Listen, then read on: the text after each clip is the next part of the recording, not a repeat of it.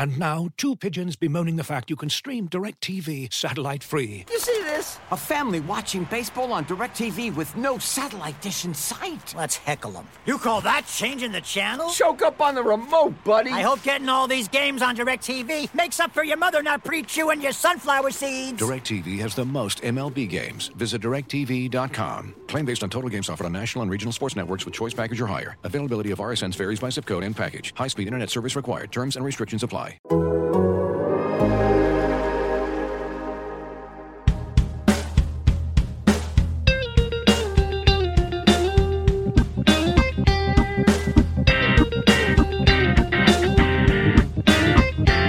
Welcome to Rates and Barrels. It is Monday, May 9th. Derek Van Riper here with Eno Sarris. On this episode, we will dig into the debut of George Kirby that took place on Sunday. A pretty heavy weekend of bidding and free agent pickups this weekend with a lot of prospects getting the call over the last week or so. We'll talk about some expectations for those players as well as maybe a few sneaky, interesting, boring players with a lot of playing time.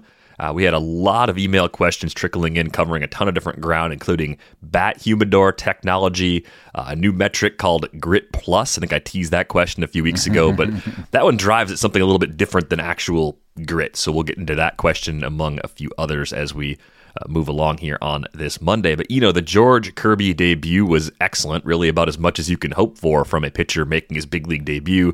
Six scoreless, four hits, seven strikeouts, no walks. And if you were among the people who were excited about Matt Brash earlier this season, yes, I was definitely among that group. Uh, and you are also excited about George Kirby, the one thing you should be really excited about is that zero in the walk column because George Kirby, as many people may know already, has very good command. And it's nice to see a guy, especially in his debut, go without issuing a free pass in a start where he pitches that deep. Yeah, I mean, if you could push, uh, if you could squeeze him and Matt Brash into one person, you'd have uh, probably the best pitcher in baseball. Corbin Burnes, yeah.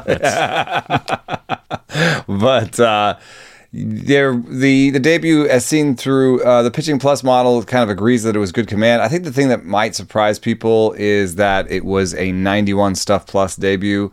We're looking at a guy who uh, threw 96, so you know you're kind of like, um, seems like good stuff. Uh, but uh, one thing that you might notice if you sort of peruse some of the Statcast numbers is that it had it has less ride than usual, uh, about an inch, inch and a half less ride than usual, and ride really matters on the kind of inch to inch level. Uh, also, the major league average, uh, even among starters, is about 93 and a half now. So, you know, that is good velocity, but it's not what it might sort of first appear. Um, and then you've got, uh, you know, some good pitches in the curveball and change that he did not use as much. Um, and then the slider goes hard, but it has less drop than average. So, um, you know, it's a bit of a, uh, just from sort of guessing by the movement patterns here, I'm guessing it's a little bit of a, a gyro slider, um, which means less movement, uh, more about where he puts it. But the good news is he put it in a lot of good places. Um, I wonder if uh, you know a comp for this would be would be kind of tough. Let me see. So Kirby was uh, 91 stuff plus, 103 location plus, 97 overall. Um, I could see that location going up, especially if he was amped a little bit and he goes back down to more like 95 uh, plus, um, and and you know gets uh, some command out of it. Um, maybe who is somebody that he could be like? Uh, maybe some of the Cleveland guys. Yeah, I, I, see Bieber in this profile. Like I see, I see yeah. Bieber with more velo on the fastball in, in George Kirby. It's possible, yeah. Uh, that would be the the upper end. Um, I think on the lower end, uh, it, it doesn't make it's not a comp in terms of how he looks or how he pitches. But Eduardo Rodriguez um, has had a lot of success with the more command a lot of pitches uh, kind of uh, approach to pitching. I know he's not uh, doing well right now, uh, but he's doing okay right now. Um, and for his career, uh, Eduardo Rodriguez is a 4.17 ERA, ERA 131 WHIP. I would assume that Kirby's WHIP would be lower because his walk rate will be lower. Um, but that might give you an idea of the range of outcomes for him is somewhere between Eduardo Rodriguez Um, and what was what was your comp again? Oh, uh, Shane Bieber, lefty Bieber. Shane Bieber. Yeah. Yeah, there's there's uh I I I wouldn't say that like a 91 stuff less debut you writes him off. Especially uh you know it's important to remember that we're talking about three or four starts or better, and uh, we just got a start from Kyle Bradish where it was his first start was uh similar 92 93 uh, stuff plus, and the second start was 115. So uh, that's why we, you know, give it a, give it another turn. And then also somebody noticed uh, this is fun. Uh, somebody noticed that there's a three inch difference in release points uh, vertically uh, for pitchers that pitch uh, in Baltimore and then pitch somewhere else after. What? So uh, there's like there is definitely still calibration issues out there in in baseball. Uh, that's what I would guess. I would guess it's all it's calibration. I mean, it's, it's not like everybody's going to Baltimore and changing their their release point. So, um, kind of crazy that it would be like that. But I do know that you know I've heard sort of uh, now now now I'm getting to the part where like I say something that I don't have like great reporting on that I've just sort of it's like kind of gossip almost baseball gossip, which is that like some teams are fine with uh, un, uncalibrated or poorly calibrated uh, TrackMan or you know Hawkeye or whatever because they know what the calibration is that they have to do in their numbers, and maybe other teams don't. It's just uh, that's so weird. It's like, well, we, we can we can figure out. We know what the problem is, so we can just correct for it. But we know these teams can't. Like that's yeah, I mean, maybe there's odd. some teams out there where it's just not much of an R and D department, and they're just taking the oh man, this pitcher in Baltimore is a great release point. Yeah. That's pretty weird. The the other pitcher that I think was pretty popular as a pickup, if he was even available still, is Josh Winder in Minnesota. I know we haven't really talked a lot about him. He's kind of been the extra guy early on this season. And another injury has befallen the Twins rotation. Unfortunately, an elbow injury for Chris Paddack. And given what he was dealing with at the end of last season, you could imagine that could be a very lengthy absence. Plus, Bailey Ober's down with a groin injury right now. So there, there was already a, a opening, at least a temporary one for Josh Winder, who to this point split between the bullpen and the rotation as a 20 to 4 strikeout to walk ratio in 22 and a third innings, posting good ratios so far. Has a good track record at most of his stops in the minor leagues with some really nice ratios along the way. Good control pretty much everywhere he's been good, if not great, strikeout rates at a few of those stops as well. So I'm curious what you make of Winder getting this potentially extended opportunity in the Minnesota rotation. Yeah, I think he's um, you know got some fastball deception because he's got uh, more ride than usual um, and an interesting release point. Um, he's got a good four pitch mix. Um, he's uh, his stuff plus per by appearance uh, has kind of gone up and down. Um, there's a you know his best appearance came with like 60 pitches uh, with the 108 stuff. Uh, his worst came with the most pitches uh, with an 88 stuff. So there, you know, there is that process of like coming from you know being lights out in three innings to having to go five and and finding a way to to make that go. But I would point out that the average SP stuff plus is actually 97 ish because uh, we you know stuff plus is calculated among all the pitchers. So you know uh, kind of unfair to co- compare uh, Winder to. I'm just looking at Staumont because they're both Josh's um, in the sorting, but Staumont's like you know up there in the 120s and 130s um, with stuff plus, and but he only has to throw you know 10 to 15 pitches per appearance. So um, I think that Winder will. Uh, is it Winder or Winder? I thought it was Winder. I'm going to check it real quick to be sure.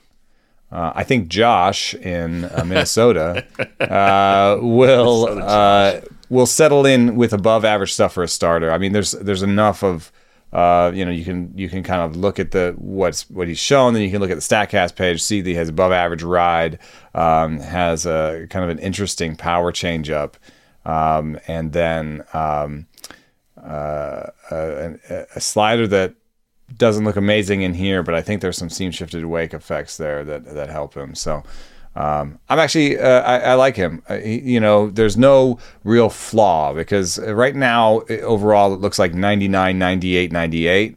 uh, you know stuff, location, pitching, um, which to me is like kind of average-ish. But there's been you know some appearances where he's done better. There's some deception. No one's seen him. Um, you know, it's a decent ballpark to pitch in. Um, I, I'm I, I wouldn't like push him super hard. Uh, but he would be in my like top 75 if I knew he was a starting pitcher the rest of the season. Which makes me wonder where would George Kirby be by comparison? Because the bid differences in the leagues where Kirby was available, I saw a 29 out of 100 bid in one league. Uh, yours truly dropped a, a 207 out of 1,000 in Tout Wars, a 15 team mixed league. So I think 20% is probably the, the rough estimate for a lot of mixed leagues. Once we get to next weekend when he's available in the NFBC, we'll obviously have a lot more leagues to pick from. But uh, bidding was aggressive, and it wasn't just me in the places where I saw Kirby available. Yeah, I mean, I think that the thing for Kirby is uh, slightly better demonstrated strikeout rates and effects uh, and uh, and results in the minor leagues, slightly better projections, um, and then also for Kirby, um, like a slightly different kind of opportunity, right? Like Kirby is up not to cover for injury. Right. More clarity on his It's like path he's to up. sticking. It's up to him. If he yeah, pitches if well, he pitches he well, he's in. Yeah, so uh, I think Kirby might make the top sixty, um, and then you would find, uh, you know, Winder. What is it, Winder? It is Winder. Winder in the sort of uh, uh, sixty to seventy range in there, maybe like higher sixties, maybe low seventies. Um, I, you know, I, if Kirby has a, a, a great start next time out and has that sort of jump that Bradish had in the second start, then I might be even more excited. Um, the, it just the thing that I remember is that everything that everybody says about Kirby first is command. So that's the only reason I'm not like number one with a bullet, you know. uh, so I want to see a little bit more on Kirby, but already, you know, already in the top 75 because good command uh, gives you a really high floor, and he has a look. He has a spot waiting for him. Whereas Winder might be up for might be starting for two weeks, you know, three weeks. It really could come down to a few factors. Do the Twins want to use six starters at any point?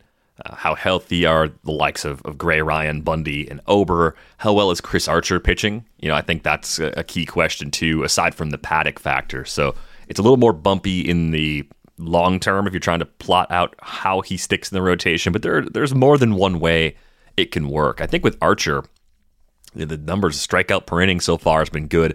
Control's a bit of an issue still. Home runs have been a bit of a problem. Ratios look good. So at a glance, you look at Archer and you think "Eh, it's working. It's fine. This is good.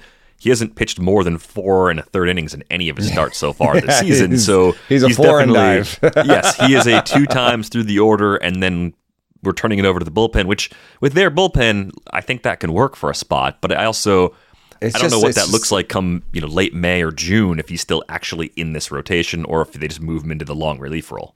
Isn't this just a fascinating new type of pitcher, though? This is a new type of pitcher. I mean, this is this is now a thing that people have in their in their rotations. The four inning pitcher. Yeah, without shame apparently, without Shame. which is good. I mean, like there's a lot of space between one and six. We talked about this before. Like, it- yeah. Like, why do we always think like, oh, they either come in two? There's only two brands of pitcher. You get six go or you one get one. inning. You go six. That's it. At least they've embraced that there are numbers in between one and six in Major League Baseball. Very excited for It's them. not. It's not awesome for fantasy and for watching. Although I suppose a, a really good four inning pitcher could still be a marquee name. You could still you- be excited to watch that person. Yeah, pitch. could you be like, oh, Chris Archer's pitching tonight? You know, it could be four innings, six Ks. Well, I think if you could make, you could have more combinations of, of pitchers that work together. It could almost be like tag team wrestling, where you have Archer and Jhoan Duran. You could give them a, a nickname. You know, they could come in. They mm. could they could have like tandem entry videos. They could even have like a, a tag routine. tandem entry video. Yeah, there's a, there's a lot of things you could do with something like this. Drew Rasmussen and Josh Fleming. They'd be the worst tag team champions of all time. but hey, I mean, look, you got to lean into this kind of stuff. I, if this oh is my the way we're You know what going, the tag team duo for them is? Hmm. Wrestling. oh wow, we are oh off the tracks. Oh Just oh my God! 15 minutes in. They're wrestling. couple more twins I want to talk about. Royce Lewis and Jose Miranda are both up right now. And I think this is another question where I, I felt like the Royce Lewis pursuit this weekend for me was lighter than it would have been if we had bad news on Carlos Correa. Sounds like with Correa, it's not as bad as they once feared. You know, the fracture with the finger might not actually be uh, a full on fracture. There's a chance he avoids the IL, at least at the time of this recording. I wondered with Royce Lewis, though, does he stick and play another position given that they have that kind of opening at third base right now? Or is this just a temporary solution until Correa is back in the lineup? I, I think that was a big part of why I was sticking to about 5% as my high end FAAB bid for Royce Lewis because I wasn't convinced he was staying. I'm also not sure there's going to be everyday playing time, even if he sticks. Yeah, I didn't. I didn't. I don't think I even really put the bids in because I was a little worried about that. Um, and then, you know, I think you have to think about it in tandem with Jose Miranda. Tandem is the word of the day, apparently, because uh, there's one job available. It seems third base. And and what's amazing is if you actually look at Urshela's in numbers, I know everyone sort of swim moved right past him. He's 30. He's never was that good, and now he's bad. But when you look at Urshela's numbers, he's got the lowest swing strike rate of his career. The lowest strikeout rate would be the lowest strikeout rate if he had it all year. So he's making contact. He's got the second lowest reach rate, uh, chase rate, you know, chase rate of his career, and he's got the best barrel rate of his career. Like he's actually do. It would be the second best walk rate of his career. Like he's doing everything right, except for, yeah, get hits. Yeah, well, I mean, some of that's out of his control. If you're putting the ball in play that often, making good decisions at the plate, and you're dealing with a deadened ball, maybe it's a little bit of bad luck. I think he could get the job back. You know what I mean? Like I, I, I think he should be considered the favorite. I think because uh, Jose Miranda, you know, could do the same thing uh, that other rookies do and and be fine long term, but not make it right away. And Jose Miranda is, you know, not necessarily doing everything right under the hood. Yes, he has uh, walk rate twice his strikeout rate, but that, it's just because his strikeout rate is 3.6 right now. So uh, just making a lot of contact, which I like. Uh, but 52% of the air is, I think, a little bit problematic. Uh, that's going to lead to a low BABIP. The guys that had, I for a piece that I just did, I looked at 48% or higher fly ball rates in the last uh, in the last three years. And the top the, there were like 11 guys that did that and their combined BABIP was 220 so if you live in that sort of 50% plus five ball rate i think you can only expect a 220 to 240 type BABIP at best. Um, so that's not going to be great for him because right now he doesn't have a good BABIP he's uh, and he's not barreling the ball. So I mean, I, I'm not saying this. You know, I was pretty negative on Kelenic you know, due to some process stats when he first came up. I, I'm not saying the same thing about Miranda. You know what I mean? Like I, I think he could figure out a lot of this. I really like the contact rate. You know, the reach, the chase rate is pretty good. Um, but I just don't know he's going to do it right away. You know what I mean? And then Lewis, I think you're kind of wasting some of what he can do if you're playing him at third. And then I'm not sure that he's offensively better uh, than Urshela or Miranda. So I think Miranda might get two weeks to try and push Urshela off. And if Urshela's luck turns at all, then Miranda might go back down and you know hang out with Royce Lewis in AAA and Double A. They could float the DH a little bit because Sano's down for a while, so that does create an extra spot that wasn't there previously. What they're doing since Alex That's Kirilloff why they're going to keep Miranda up. Yeah, yeah, they're playing Kirilloff at first so far. So I think it's a lot of moving parts. I think there's room for one of these guys to hang on. I think you also have to ask how much do you buy into Royce Lewis really producing at the best clip he's ever produced at in the minor leagues to begin this season. 24 games at AAA. He had a 310, 430, 563 line. There's nothing like that at any of his previous stops. He was always young for the level. Obviously, lost the 2020 season because there was no minor league season. Had the torn ACL last year, so there's been a Yeah. long layoff. But It's he's walking more than run, ever. yeah. He's cutting the K rates down and hitting the ball in the air more than ever. I mean, this this looks like the Royce Lewis that people were expecting when he first was drafted. By and the, the legs are healthy with eight stolen bases.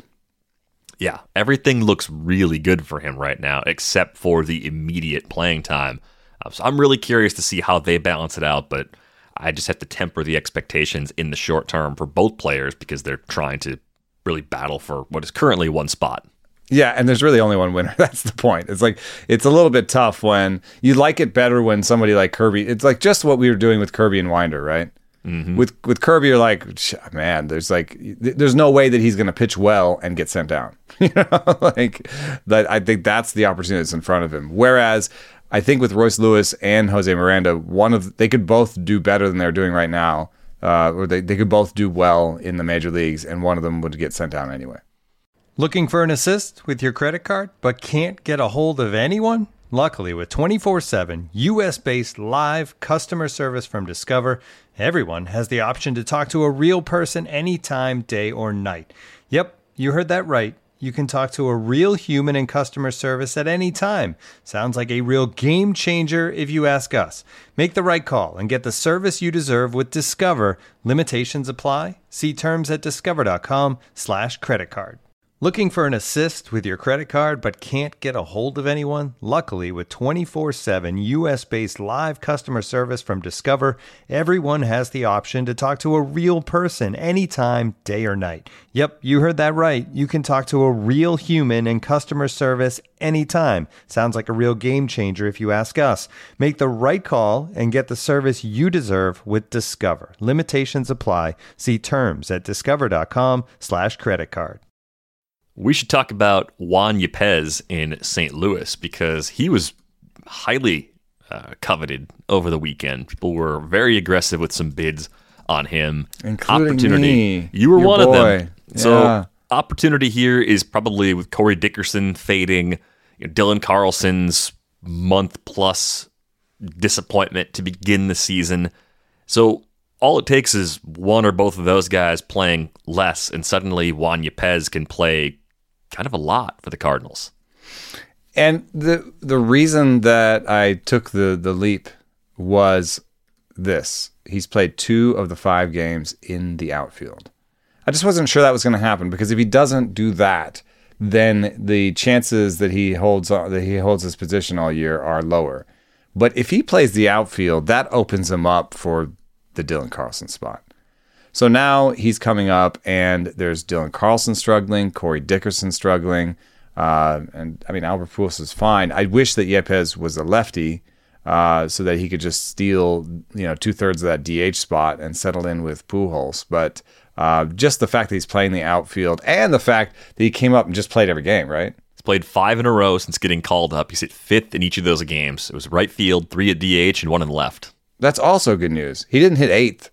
You know what I mean? Fifth is Yeah. a pretty pretty nice spot to throw him in the lineup. And then every once in a while, you know, uh, and this is this is where I leave my normal um, analysis behind. I did take I did take a bit of a leap of faith because his chase rate is not amazing. His barrel rate is okay. It's a tiny, tiny sample. But I do like how much contact he's made in the minor leagues and paired that with really good power. So uh, those are two things I like. And then part of me was like, you know what? He's it, it he's not he cost me like 200 bucks, right? You know, it, there are going to be guys that come up where everyone goes heavier on them and cost even more than 200 bucks.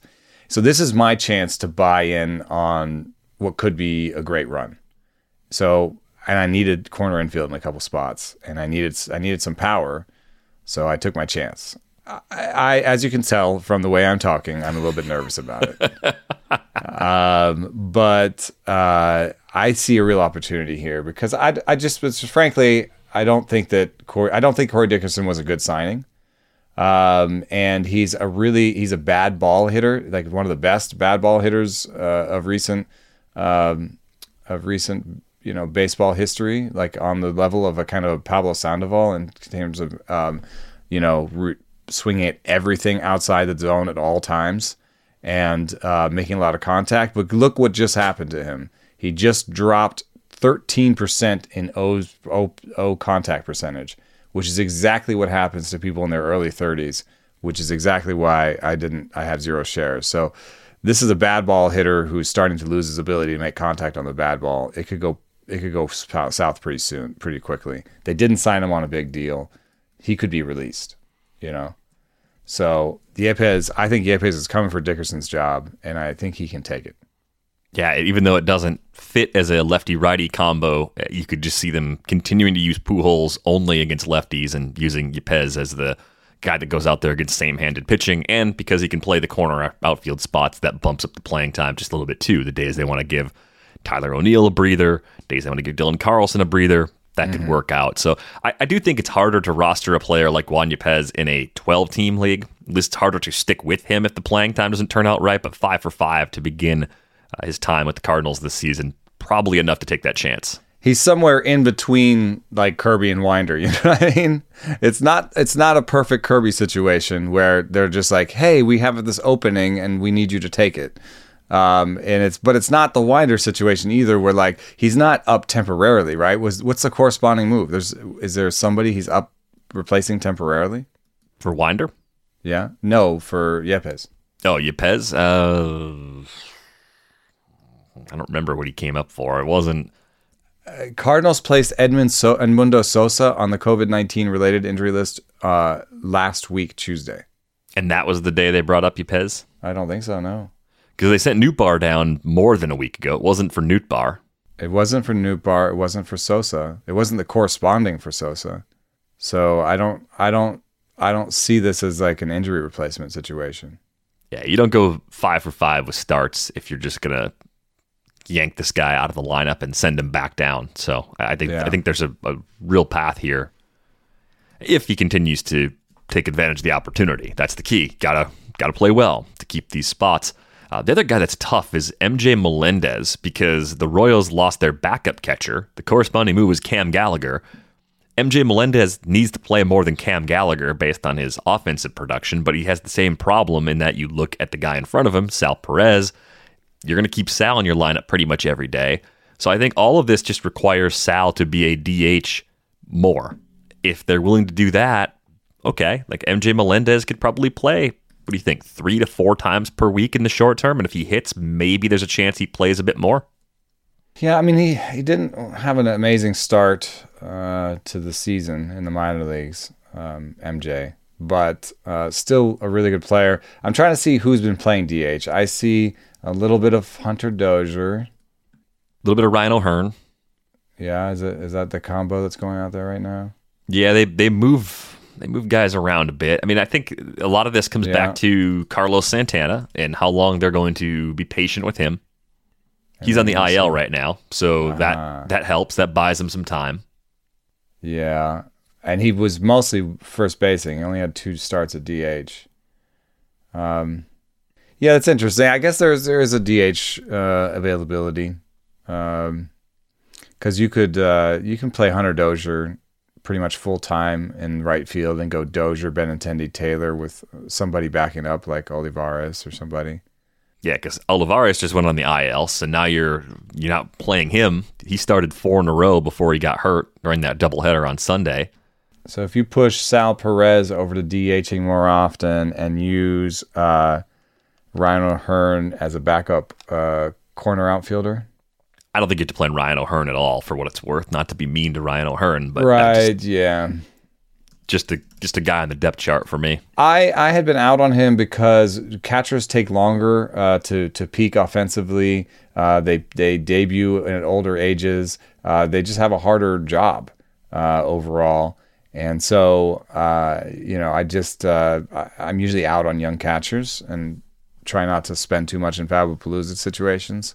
The chase rate looks good in a tiny sample. He's already hit a barrel. Like you know, there's some good things about what he's doing making a lot of contact and he actually is a sort of a patient guy so you know there's a lot to like there I, and i thought i guess i thought there was uh, more people in his way but uh, you know let's not pretend that pushing sal perez to dh uh, at 31 is not going to be kind of slightly momentous you know what i mean like he's he's he's doing he's doing this like kind of once a week ish dhing Wow. How is he only 31? He turns 32 tomorrow, so happy birthday, Sal, if you happen to listen to the podcast. He's going to turn 32. That dude's knees, that, that dude's body has to be 40 from the number of games he's caught. It is three out of the last six at DH. It's happening. Maybe it's happening. It's You think happening. happening. He hits like a DH now. I mean, like that's Yeah. that's the truth. Like he's he's become this guy that hits the ball hard so often that you can much more easily justify playing him frequently as a DH than you could earlier in his career when it was low average, low OBP, runs into a homer and doesn't do much else. Now he's just scalding the ball. Yeah. All right. Yeah. I think there's uh okay. I did. There's more of an opportunity here than I thought. I'm I'm scolding myself. That's why the the tone. I I I had I I dismissed him too quickly. Damn it. I got a boring one for you. Brandon Drury. He's sneaky interesting in Cincinnati. One of our listeners, Sean, emailed us probably 10 days ago and gave us the hey, something up with Brandon Drury, kind of kind of playing a lot in Cincinnati. I finally saw him getting picked up in leagues. I picked him up in a couple places. Some leagues he's got second base, third base, and outfield eligibility. So yeah, you got more you got middle, corner, and outfield. Prominent spot in the lineup. Yep, it's a bad team, but guess what? Guys that can hit for power in that park and play a lot on a bad team, they're going to be somewhat productive. And I think that might actually describe Brandon Drury in a pretty fair sort of way. A lot of infield time right now, moving between second and third base, Moose DHing quite a bit. Uh, I know they're missing a lot of guys. Eventually, India and Votto and a few guys come back, and that shifts things around a bit. But he's hit second six straight games, never hits really any lower than sixth, other than the first handful of games that he got the call. And he's he's playing against lefties and righties, not just a small side platoon guy right now. Yeah, yeah. I think, and the, there's a fairly large job he could carve out, even if everyone's healthy. I feel like you know, like the DH right now is with if everyone's healthy and Moose is out in the field is Colin Moran. Yeah. I'm not, you know, I don't think he's uh, terrible, but like the, he could beat him. And the nice thing about Drury too, and I think we might have mentioned this when we first talked about him, he's doing everything under the hood about his best, the best of his career. Honestly, uh, he's got the best swing strike rate of his career, the one of his best strikeout rates of his career, the best, uh, one of the best reach rates, chase rates of his career, definitely the best in the last four years. His best barrel rate, uh, his best max EV, except for uh, 2016, which was when he was a young young buck and had the best season of his career. So, um, yeah, there's here's a guy I think that I don't know if he's going to have like a 289 ISO uh, continue that, but it is a nice park. Um, and I think that he could, like, if you gave him a full season, this is a guy that would hit 260 uh, with like 20 homers, 22 to 25 homers, maybe. Um, so definitely useful. You know, that's that's uh, that's perfect. What I've found is I have, you know, a few shares of his and where everyone's hurt, and I need I just need someone. Yeah, I like having a player like this that can cover just about any gap on the bench, right? It gives you maybe a little more flexibility if you are like me and you're chasing some pitching categories. Maybe you can get away with two hitters on your bench instead of three because you've got a guy that can cover almost any spot. And I think that's appealing. It might not be it might not be a guy that stays on your roster for six weeks, but if you get through May and you use him two or three times for partial weeks and he comes through, that can actually work. So yeah, definitely some things that are interesting in the Brandon oh, and Drury also profile. kind of a fun in NFBC formats. They have that fun like sort of you mentioned partial weeks, yeah. They have that fun thing where like you could have a hitter like him on the bench where he's away for the first series and then he's home over the weekend. Then you're like, mm, yeah, I would like to have some Drury at home for the weekend, please. Yeah, home streamer in more shadow leagues, so not necessarily a player picking up anything that's 12 or smaller. Let's move on to a question that's been sitting on the rundown for about a week or so. This one came in from Alan. Alan wanted to come up with a metric uh, to measure getting more out of your tools and your ability than others. And it was called Grit Plus, which maybe we'd have to rename it because, uh, as he explained, he said that he's got. Uh, David Eckstein as the proprietor of the algorithm for Grit Plus. Board members including Brett Gardner, Joe McEwing, and Trot Nixon. Um, they had a harder time coming up with pitchers that fit this criteria. Top choices included Nestor Cortes, Mark Buehrle, and Sergio Romo. But the whole concept is just getting getting more than expected out of a player, which I think the essence of this drives at player development and you know honing individual skills and investing in your own game. So I, I think it's more of like dev plus or exceed plus because it's it's hard work, it's optimizing your swing, it's you know, cleaning up your mechanics, it's training, it's coaching, it's it's all of those things. And I think a good recent example of this on the pitching side for me is Luis Garcia in Houston. Hmm. Luis Garcia of the Astros was not supposed to be this good, supposed to be. And I think there's a lot of other players like that. I think we've talked about them before, where you've got these kind of 45, 50 grade players who end up popping to be above average regulars. That to me kind of comes back to something in player development more than anything else. Yeah, that's interesting. I was I was thinking more along the lines of maybe like a Chris Bassitt. Um, you know, many many pitches, many pitches, not the greatest stuff plus, but uh, good location on many pitches, uh, and then it also just fits his personality. But um, you know, I wonder, uh, in your def- definition, somebody like Tyler Megill or, or, or Kyle Wright would count. I think so. I mean, I think Kyle Wright. I see. I think if you're if you're looking at it from a from a everyone, regardless of when they were drafted or the amount of their signing bonus they signed as an international free agent, if you put everyone on a level playing field, then you can include everybody regardless of, Yeah, because Kyle Wright's status. a weird one to include, right? Like this guy was supposed to be this good. fifth overall pick. Yeah. Yeah. But the scouting grades, I'm looking at the old Fangraph scouting grades. This was from 2020. They had him as a 40 plus. So I think if you just want to look at it more from the what did people think this player was going to be and what did this player become, he'd be hmm. on the path to a significant exceed. So I, I, I do think that we should include players like this because sometimes players are not drafted in the correct order. They're rarely drafted in the correct order. And I think we should look at development and try and isolate situations where teams are getting it right and try and figure out how we can be right in long-term situations or in the case what we were talking about earlier right if you think about a, a josh winder that, that's why josh winder versus george kirby even though the playing time situation right now might keep it from being an apples to apples sort of comparison it's interesting to think about how close they could be in actual value if playing time were in fact even, even though the perception of those two players based on scouting reports and expectations are pretty significantly different. Yeah, I, I, it, it, player development is so fascinating because you just have all these different pathways to it, and yes, it's not linear. And then, you know, I, I think also people think of uh, Kyle Wright as like the sort of typical player development win, whereas it's probably somebody more like Nestor Cortes. Right. Cortes and Luis Garcia, I think, are the two best examples. Cortes, I think every time people look at him, they wonder, how- is he this good and when is it going to fall apart? And then he comes back and pitches well again and keeps it going. I mean, right now he's pitching better than he did last season. He's got his K rate up at 32% so far, walk rate pretty much in line with last year. He's brought the homers down early on this season.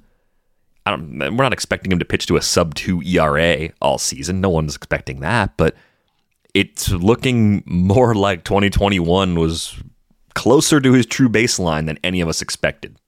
Yeah. Well, here's a uh, here's another way of looking at it. Uh, more along the lines of Nestor Cortes. I was thinking I, I took all of the pitchers that had thrown more than 100 innings, and then I took their. Uh, I only looked at the pitchers that had an above average pitching plus. These are supposed to be above average pitchers. Uh, and then I sorted them by reverse stuff plus. So who has the worst stuff among starting pitchers and has yet been an above average starting pitcher? And I kind of like the first name, Michael Pineda. Uh, that I think he's gritty, dude. I think like the, how long he stayed around the game, how little he has. I mean, yeah. the fastball just keeps getting worse, and he just got that slider, and somehow he's still here. Uh, Miles Mikolas, Dylan Bundy, uh, Ross Stripling, Michael Wacha. I mean, I think this is your Grit Plus leaderboard. yeah, these are guys that are getting a lot more out of their respective arsenals than you would expect for sure. Is Paul Blackburn close to the top of that list? Uh, We get a lot of Paul Blackburn questions. Cortes is near the top of that list right now. Noah Syndergaard is here. Zack Greinke This stage of his career, sure, wasn't Yeah, always a, a grinder Bassitt like this. Does make the list. Why doesn't Blackburn? Paul Blackburn's a mystery to me. I mean, and I know the park Oh, is playing real extreme, and Doesn't have above average pitching plus, but he does have low uh, low stuff plus and high command plus or high location plus. Yeah, he, I mean, I think he he counts if I open it up a little bit, but yeah, I mean, he belongs to that list. Anthony DeSclafani, dude, good call. Yeah, I think he's right there. But uh, yeah, but then, then you're right. We're, we're conflating a few things. I mean, there's like the is it is it um, someone who has low stuff and is is just a command artist that's making the most out of it. That that does kind of fit this, uh, you know, Eckstein a little bit for me. I, I would say like the pitching he he doesn't have he didn't have power. Right. So he was just pesky and he's like he commanded people to death like bat bat commanded. Do you think on the hitting side, do you think Taylor Ward would count? If if anything close to what he's doing right now is something he sustains all season. It's a little bit like Kyle Wright. He's a first round pick. People there were people that thought he'd be good back when he was drafted, 26th overall in 2015, but it's been a bit of a, a long road for him to get there. Part of that was defensive position. But we're looking at a guy that's never swung less at pitches outside the zone and is doing more damage than ever when he connects. Mm-hmm. Like everything seems like it's falling into place. And this looks like a, a development, you know, player keeping at it sort of success story more than anything else.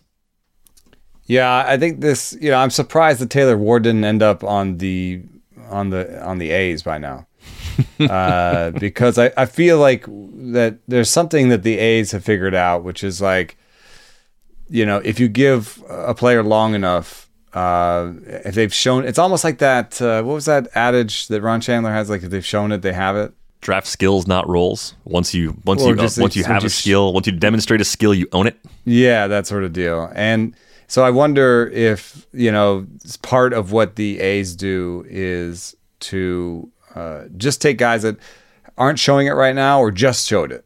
Right, because then they're like, okay, they just they showed it, so they own it. Like, so this is gonna, you know, if we give him enough time, he'll he'll he'll make it.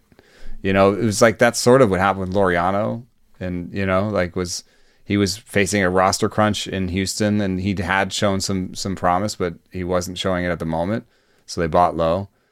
Um, so that's why that anyway. That's a little bit of a random rant, but uh, uh, Taylor Ward. I mean, he, he just proves that like you know sometimes you just got to take a little bit longer. Also, I think you know being this good at 28 means that um, he just he wasn't a superstar. Like he wasn't so good before his peak that he could be in the major leagues. You know, he had to basically get to his peak to make the major leagues.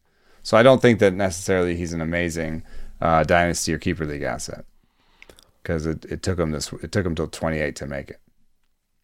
Do you think Rowdy Tellez counts here? I mean, you go back to his old scouting grades, and, and part of this is the the uphill battle where I think when people who grade players write a scouting report, a bat only first baseman is facing a steep uphill battle to end up in the aggregate with a, a, a 50. Like it, it's very difficult for that profile to be a 50 maybe we haven't seen enough yet. But also, you you see in the in like the Fangraphs write up, 55 game power, 60 raw power.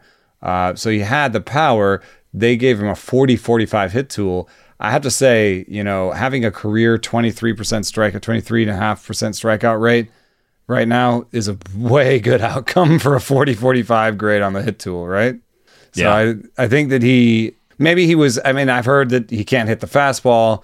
Um, but and maybe you know quote unquote slider slider speed uh, bat, but um, you know people said the same about Nate Lowe, and I think his his struggles have have continued where uh, in some ways with the fastball, whereas Rowdy's figured something out.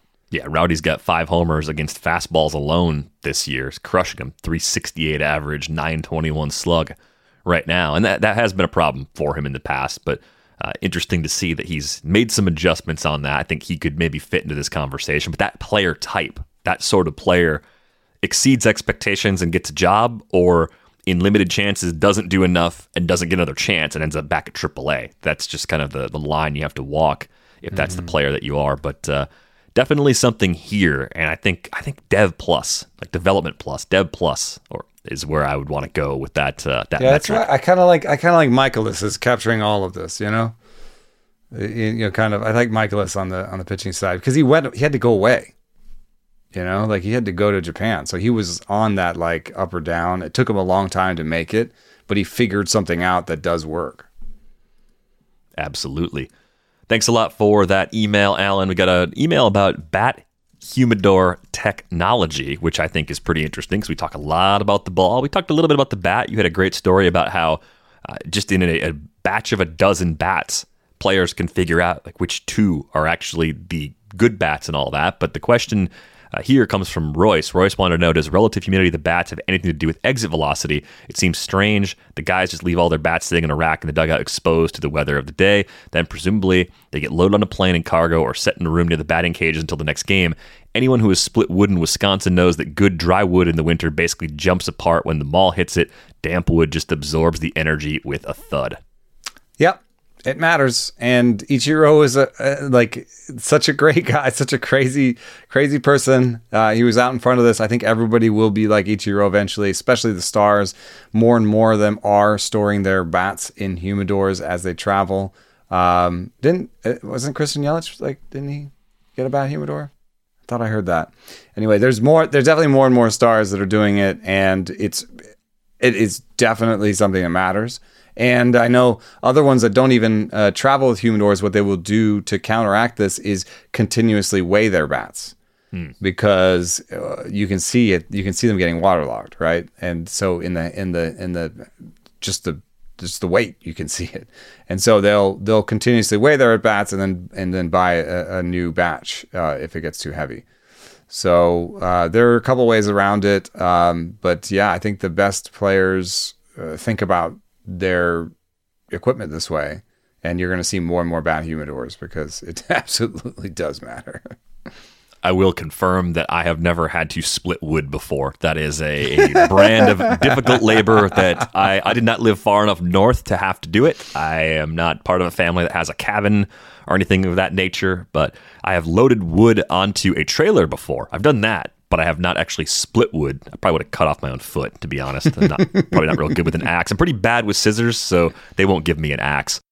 And now, two pigeons bemoaning the fact you can stream DirecTV satellite free. You see this? A family watching baseball on DirecTV with no satellite dish in sight. Let's heckle them. You call that changing the channel? Choke up on the remote, buddy. I hope getting all these games on DirecTV makes up for your mother not pre-chewing your sunflower seeds. DirecTV has the most MLB games. Visit DirecTV.com. Claim based on total games offered on national and regional sports networks with choice package or higher. Availability of RSNs varies by zip code and package. High speed internet service required. Terms and restrictions apply.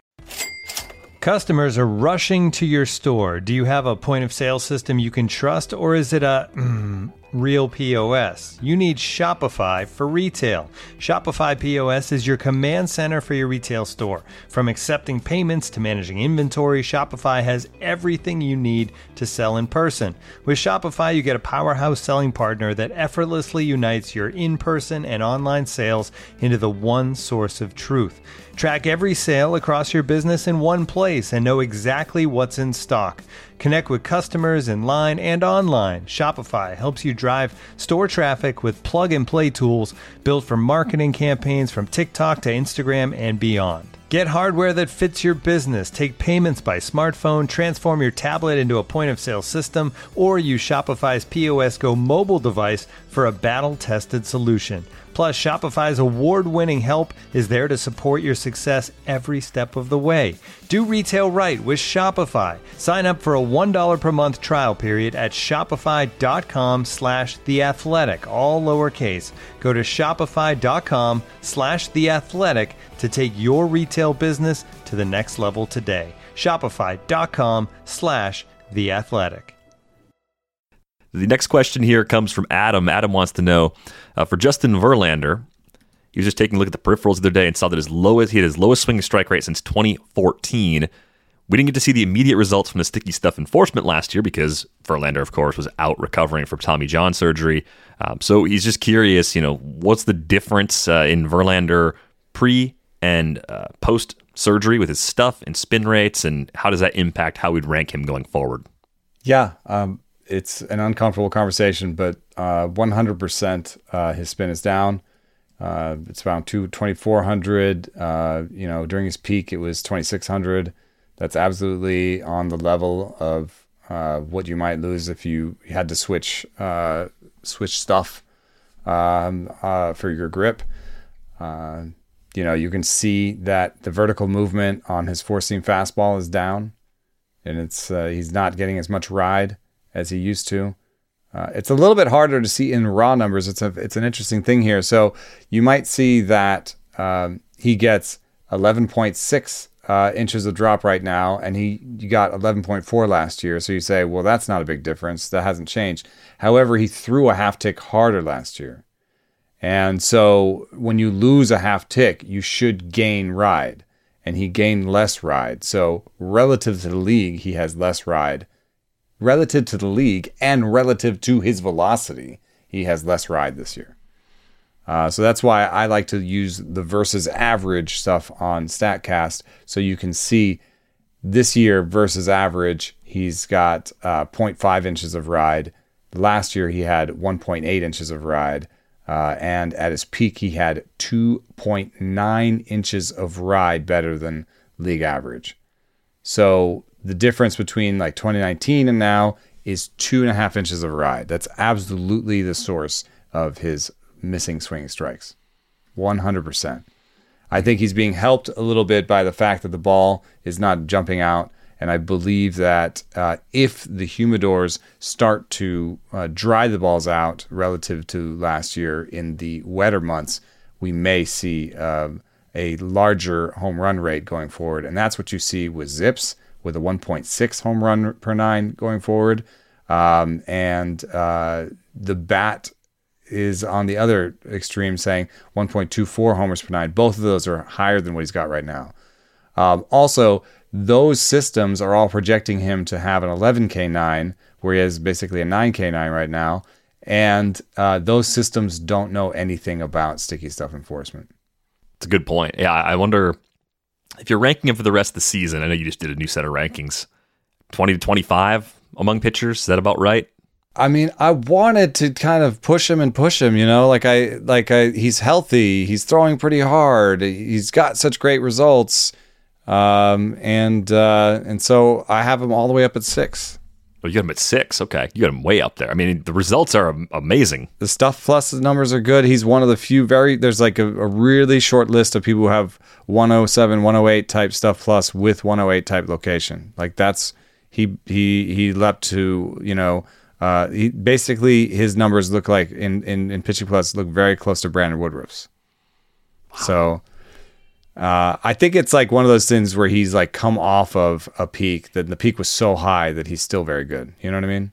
Sure. Well, the control's been really good so far too. If you compared that to uh, the walk rates compared to what he had elsewhere back when his K rates were lower during brief times in Detroit, that's the other skill that's kind of changed. So, you know, even if it's a three 40 ERA and a 110 whip the rest of the way with a lower K rate than you expected, based on where you were drafting him, you're still really happy with him.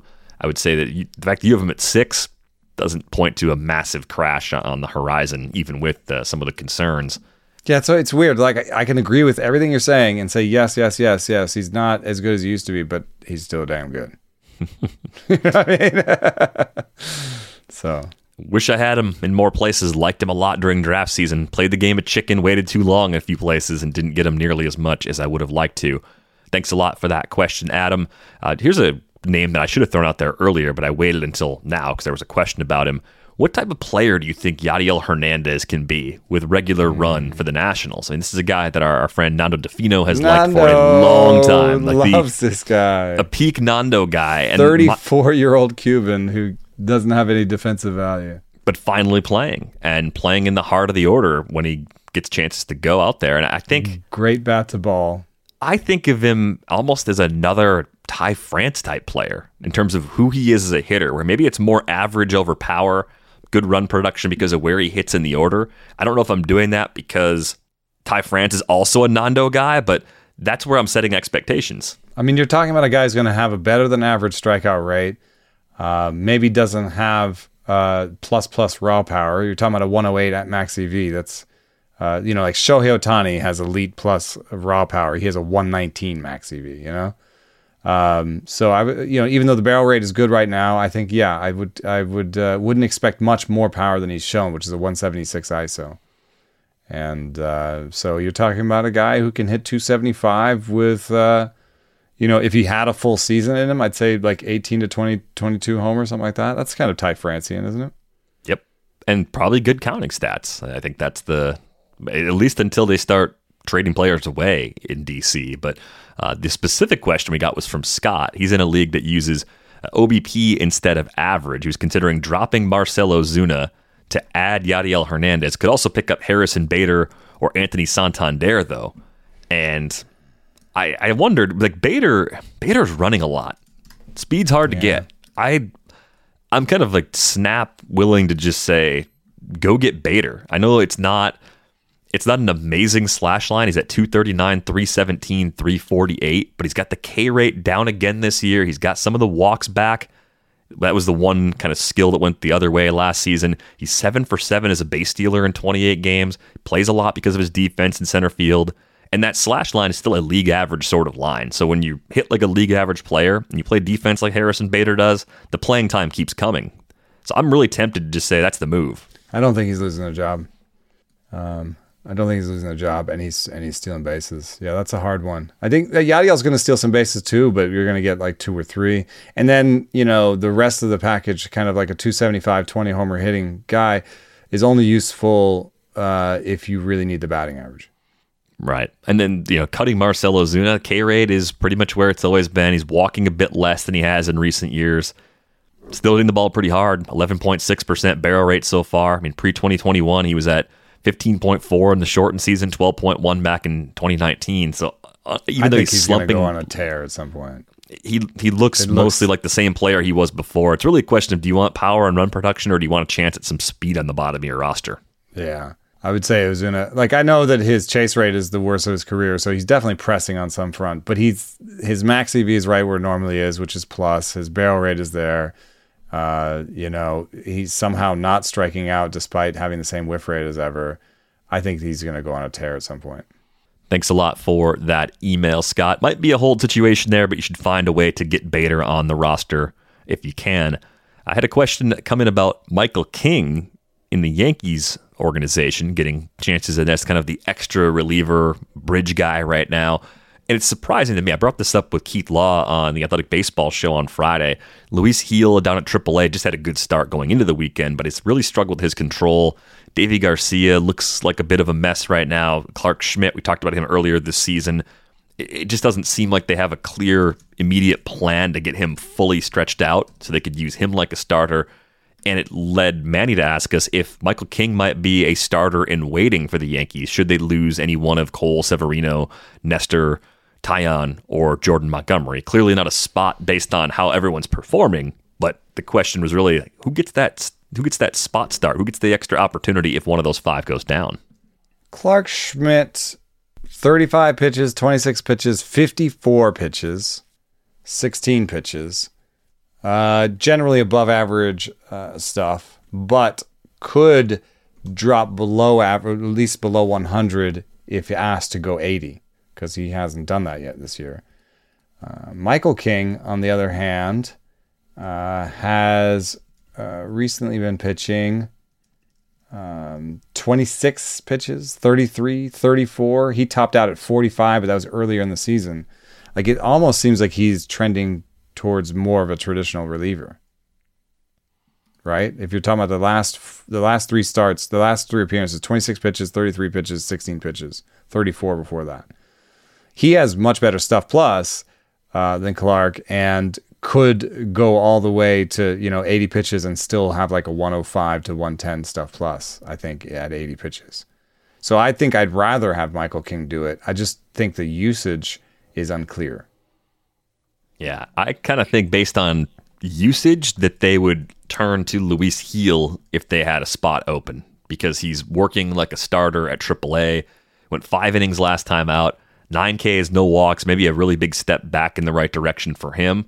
So I guess if you're in an AL only league, like Michael King as a extra guy as your ninth pitcher is probably fine because the Ks are there, the ratios are good. hard to own him otherwise But yeah, if you're stashing for future starts, I think it's Gil despite some of the struggles with walks. and then think about how well the yankees are playing and how well this kind of, this kind of king uh, slash uh, schmidt like longer pitcher in the in the on the major league uh, pen is working and then you could say oh if there is a corresponding move it's like okay Taillon to il Gil up Gil gets the first four innings and we will just use king and schmidt like we always do right after him you know Uh, and then the fact that Gil's third pitch is inconsistent, he can't always command it, matters less. And you get like a Chris Archer situation out of Luis Gil, where he just four innings, six strikeouts, you know, one earned run, and give it to King or, or Schmidt for a couple innings, and then you got to win. Yeah, I think that's what they would be most likely to do. So if that's enough to bump King off your radar because you're playing in a 12 or 15 team mixed league, totally makes sense to me just because they've got that depth is one of the things we liked about this team throughout the winter is they had plenty of interesting arms they could turn to if injuries really broke things apart. It's too late to too late to point this one out, but he's amazing. Uh, in one of my leagues where it's the, the SPRP, he's like uh, we've got holds and wins and uh, SP slots. He's so good. Like I have him and Jorge Lopez, uh, you know, in my SP slots when I don't have a starter. it's so so great to have the like extra couple relievers giving you innings. So uh, that's about the best use I can think of. We got a question from OJ about Alexis Diaz because the Reds could possibly turn to him as a closer at some point. OJ pointed out the stuff plus number is absolutely brutal 68.9.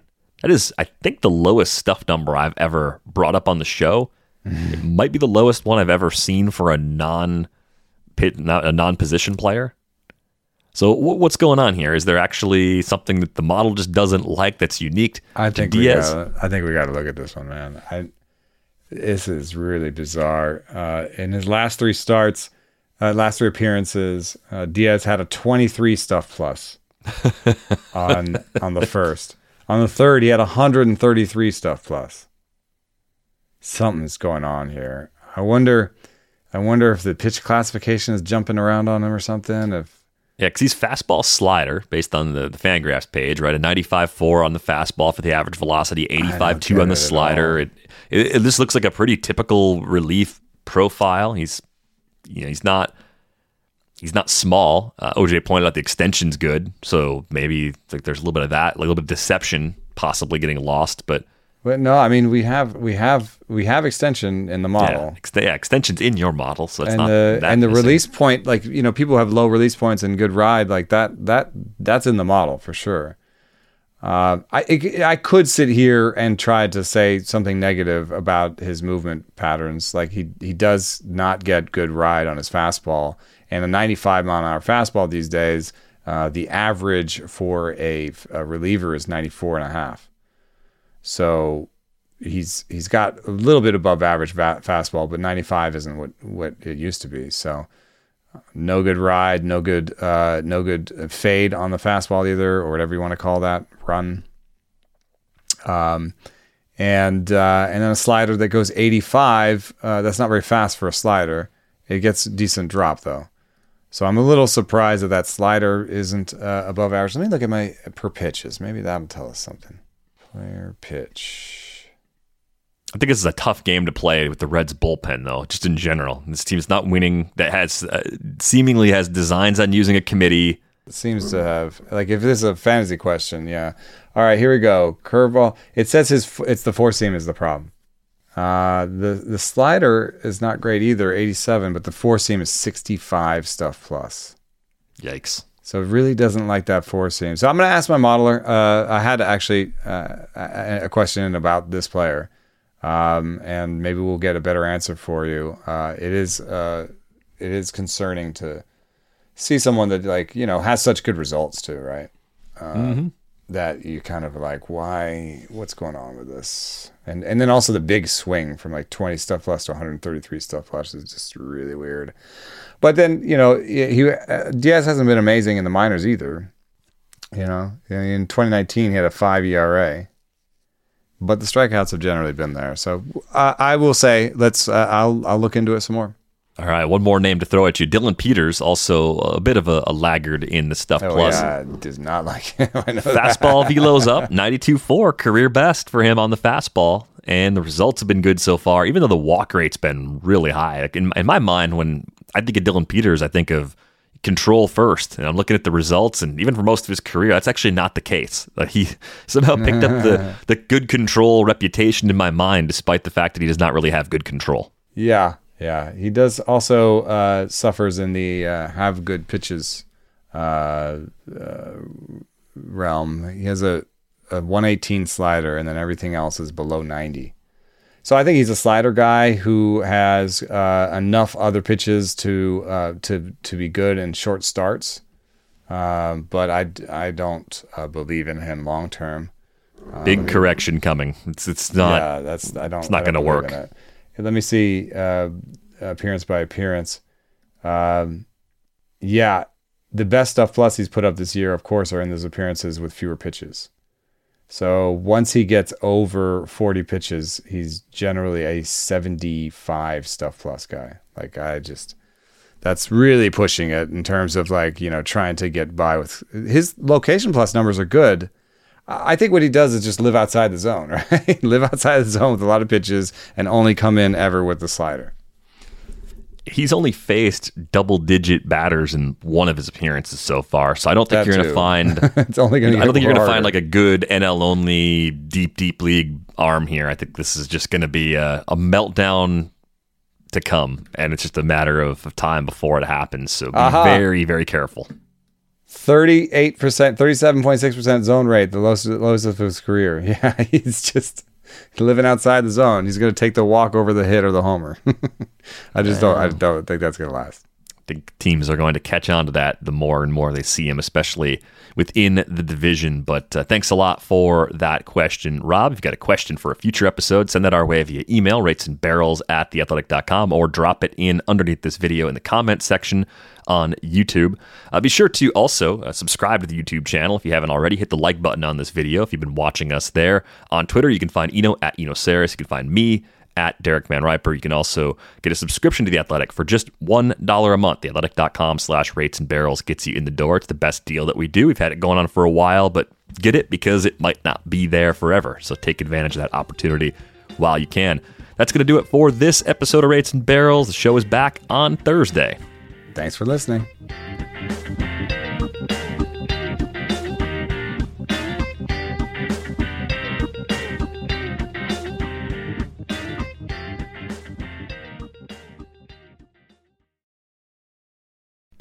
As you've probably heard by now, we've teamed up with BetMGM this season. We'll be using BetMGM lines to make all of our picks, and we'll have special offers for our listeners each week. If you haven't signed up for BetMGM yet, use bonus code The Athletic, and you'll get a one-year subscription to The Athletic, plus up to a fifteen hundred dollar first bet offer on your first wager with BetMGM. Here's how it works. Download the BetMGM app and sign up using bonus code The Athletic. Make your first deposit of at least $10. Place your first bet on any game and claim your voucher for a one year subscription to The Athletic.